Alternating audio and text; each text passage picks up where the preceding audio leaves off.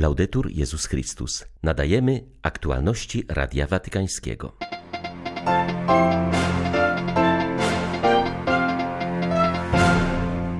Watykanie zaprezentowano tegoroczne rozważania Drogi Krzyżowej w Koloseum. Jedno z nich przygotowały rodziny pochodzące z Rosji i Ukrainy.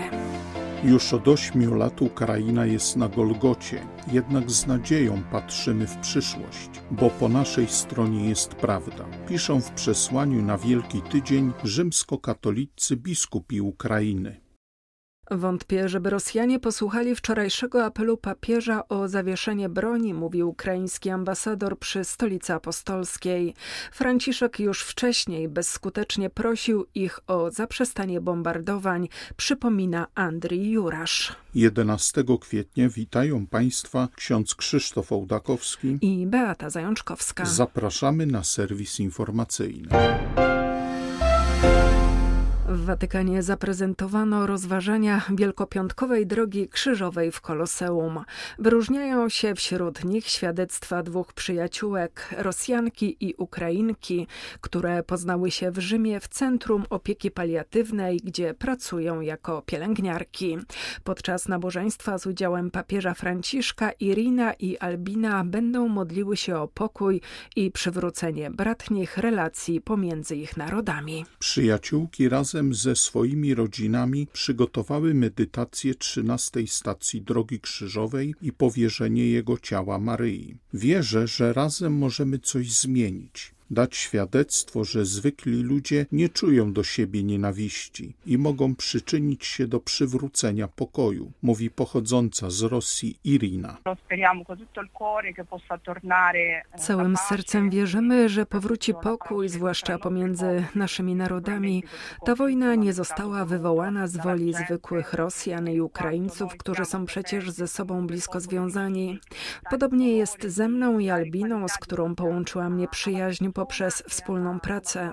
Zaraz po wybuchu wojny nasze spotkanie było pełne emocji, w oczach pojawiły się łzy. Długo rozmawiałyśmy, zapewniając się nawzajem, że żadna z nas nie chce tej wojny. Podczas drogi krzyżowej w Koloseum będę modlić się o pokój za wszystkich, którzy cierpią, szczególnie za tych, którzy stracili życie w warunkach niegodnych człowieka, bez bliskich u boku. Z kolei studiująca pielęgniarstwo Ukrainka zapewnia, że podczas nabożeństwa będzie prosiła przede wszystkim o to, aby wojna szybko się skończyła. Świat ma wystarczająco dużo cierpienia. Wystarczy przyjść na nasz oddział, mówi Albina. Wielu Rosjan mieszka na Ukrainie, a wielu Ukraińców w Rosji. To tragedia, która głęboko dotyka oba narody. Moja przyjaciółka Irina w tych trudnych chwilach potrzebuje mojego wsparcia. Pomagamy sobie także w wymiarze materialnym. Jeszcze przed wojną organizowałyśmy pomoc dla potrzebujących rodzin, a teraz wspólnie z kolegami i koleżankami ze szpitala przygotowujemy pomoc dla Ukrainy. Takie relacje jak nasza pokazują, że jest wielu Rosjan, którzy są przyjaciółmi Ukrainy. Świat nie potrzebuje wojny, ale pokoju.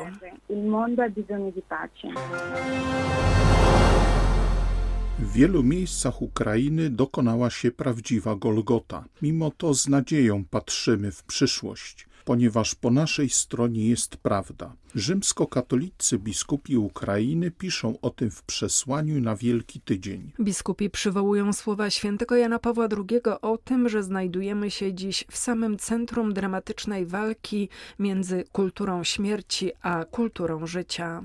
Na ziemi ukraińskiej śmierć stanęła naprzeciw życia, nienawiść stanęła naprzeciw pokojowi, mówi przewodniczący ukraińskiego episkopatu arcybiskup biskup Mieczysław Mokrzycki. Ostatnie odkrywają prawdziwe oblicze agresora, który podniósł rękę na najbardziej bezbronnych, czego niezbite dowody widzimy chociażby w Buczy. To tam, podobnie jak i w wielu innych miejscach, znajdujemy ślady ludobójstwa, będące świadectwem prawdy o tych, którzy rozpętali tę wojnę. Ci, którzy uznają siebie za naród chrześcijański, przekreślili swoimi czynami Ewangelię, porzucając przykazanie miłości Boga i bliźniego. Dlatego na progu Wielkiego Tygodnia prosimy o opamiętanie i potępienie wojny przez wszystkich, którzy w Rosji mają jeszcze poczucie wiary. Jeśli chcecie trwać w nauce Jezusa Chrystusa, to podejmijcie drogę pokoju.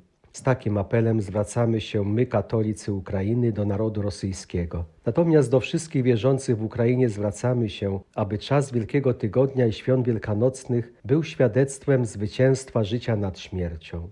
I chociaż droga krzyżowa narodu ukraińskiego trwa już od kilku tygodni, w niektórych regionach już od ośmiu lat, a w wielu miejscach dokonała się prawdziwa Golgota, to spoglądajmy w przyszłość z nadzieją zwycięstwa. To po naszej stronie jest prawda.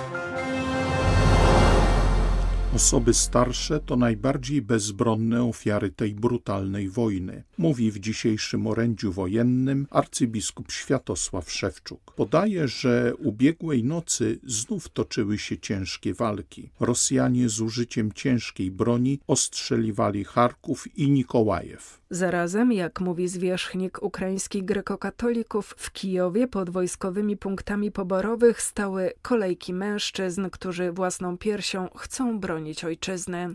Są świadomi, że bez ich udziału nie dojdzie do wyzwolenia Ukrainy. Arcybiskup Szewczuk podkreśla, że właśnie na tle okrucieństw tej wojny, ale też heroizmu narodu ukraińskiego, trzeba podjąć refleksję nad czwartym przykazaniem, którym Bóg nie tylko nakazuje szacunek dla rodziców, ale bierze też w obronę wszystkie osoby starsze. Ukraińcy naprawdę wiedzą, jak czcić starszych. Widzimy, jak nawet podczas ewakuacji ostrożnie niosą obłożnie chorych. Jestem pod wrażeniem wydarzeń z Łukaszówki w obwodzie czernichowskim, Naoczny świadek Mikoła opowiada, że kiedy Rosjanie przybyli do wsi, wepchnęli około 140 osób do piwnicy szkoły, do piwnicy o powierzchni 60 metrów kwadratowych. Nie wolno im było wychodzić na zewnątrz. Byli tam zarówno żywi, jak i zmarli, a wśród nich pięćdziesięcioro dzieci. Aby zasnąć, Mikoła przywiązał się szalikiem do ściany i zasypiał w pozycji wiszącej, aby nie nadepnąć na kogoś znajdującego się w pobliżu. Takie zachowanie nie ma przyszłości. Kto nie szanuje ojca i matki, kto nie szanuje starości, nie może mieć Bożego błogosławieństwa i długo żyć na tej ziemi. Boże, przyjmij ofiarę Ukrainy, ofiarę miłości do Ciebie i do bliźniego. Spójrz na łzy naszych starców, na słabych ludzi, którzy potrzebują Twojej pomocy. Niech Bóg błogosławi naszej armii, która chroni Ukrainę. Wszyscy razem módlmy się o zwycięstwo dobra nad złem na Ukrainie. Nad złom w Ukrainie.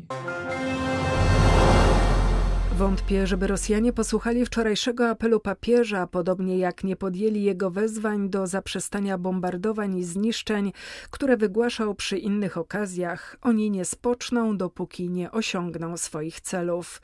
Taką opinię wyraził ambasador Ukrainy przy stolicy apostolskiej Andrii Jurasz. Dyplomata uważa, że Putin chce odnieść przynajmniej małe zwycięstwo i jest gotowy na wszystko, aby obwieścić je społeczeństwu rosyjskiemu 9 maja jeśli chodzi o patriarchę Cyryla, to nie odegra on żadnej roli w rozejmie między Moskwą a Kijowem, ponieważ jest duchowym przywódcą, który popiera tę wojnę i jest po stronie terrorystów. Jurasz potwierdza, że trwają przygotowania do wizyty papieża w Kijowie, ale ostrzega, że Moskwa będzie starała się ją utrudnić, ponieważ zdaje sobie sprawę z jej skutków. Wizyta Franciszka w Kijowie byłaby najpoważniejszym gestem wsparcia dla naszego kraju i wielkim wyrazem solidarności.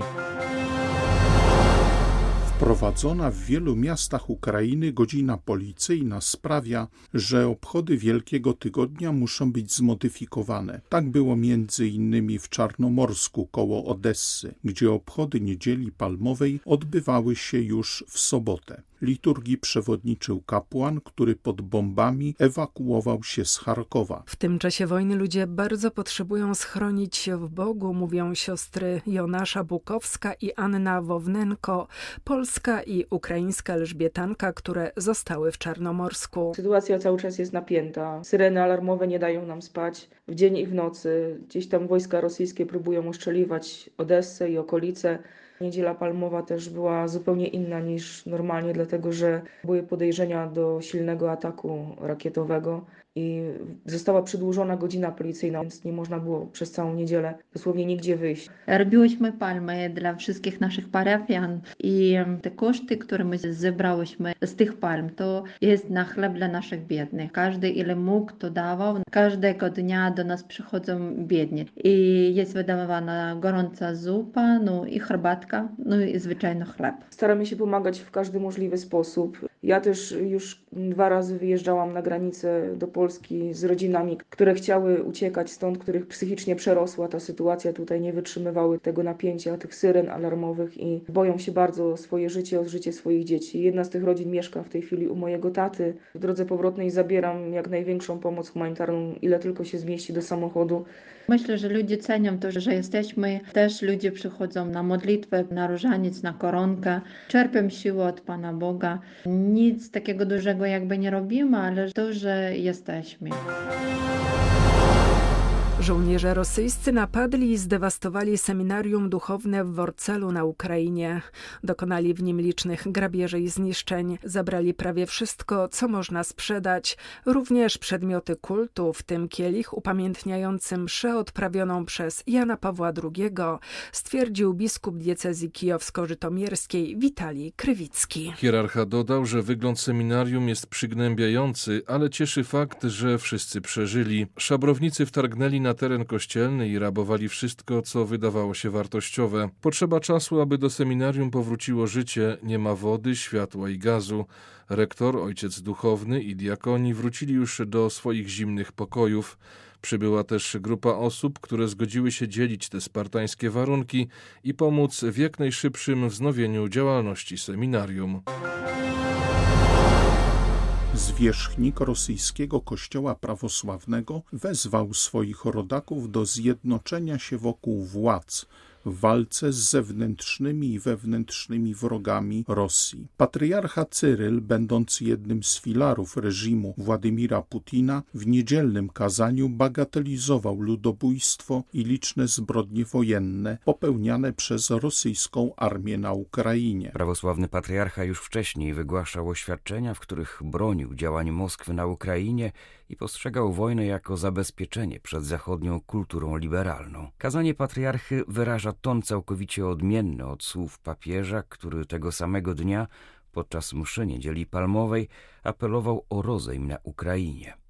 Poparcie patriarchy dla rosyjskiej inwazji, w której zginęły już dziesiątki tysięcy żołnierzy i ukraińskich cywilów, budzi zażenowanie i wywołuje stanowczy sprzeciw także wielu wyznawców prawosławia, zarówno w kraju, jak i poza jego granicami. Decyzja o wykluczeniu patriarchatu moskiewskiego ze Światowej Rady Kościołów należy do kompetencji Komitetu Centralnego Rady, który zbierze się w czerwcu.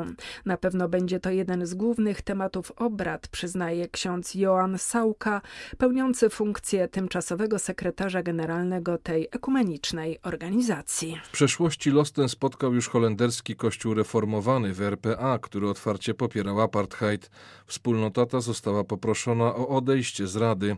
Powodem wykluczenia cerkwi rosyjskiej może być poparcie patriarchy Cyryla dla rosyjskiej inwazji na Ukrainę. Podczas wojny na Bałkanach wiele mówiło się o wykluczeniu serbskiej cerkwi prawosławnej. W tym jednak wypadku patriarcha Paweł, który początkowo popierał serbskich przywódców, z czasem zrozumiał swój błąd i publicznie poprosił o przebaczenie. Stwierdził, że nigdy nie może się zgodzić na to, by Wielka Serbia powstała za cenę zbrodni. Było to odważne świadectwo w trudnej sytuacji i dlatego może być on dla nas wzorem również dzisiaj. Były to aktualności Radia Watykańskiego. Laudetur Jezus Chrystus.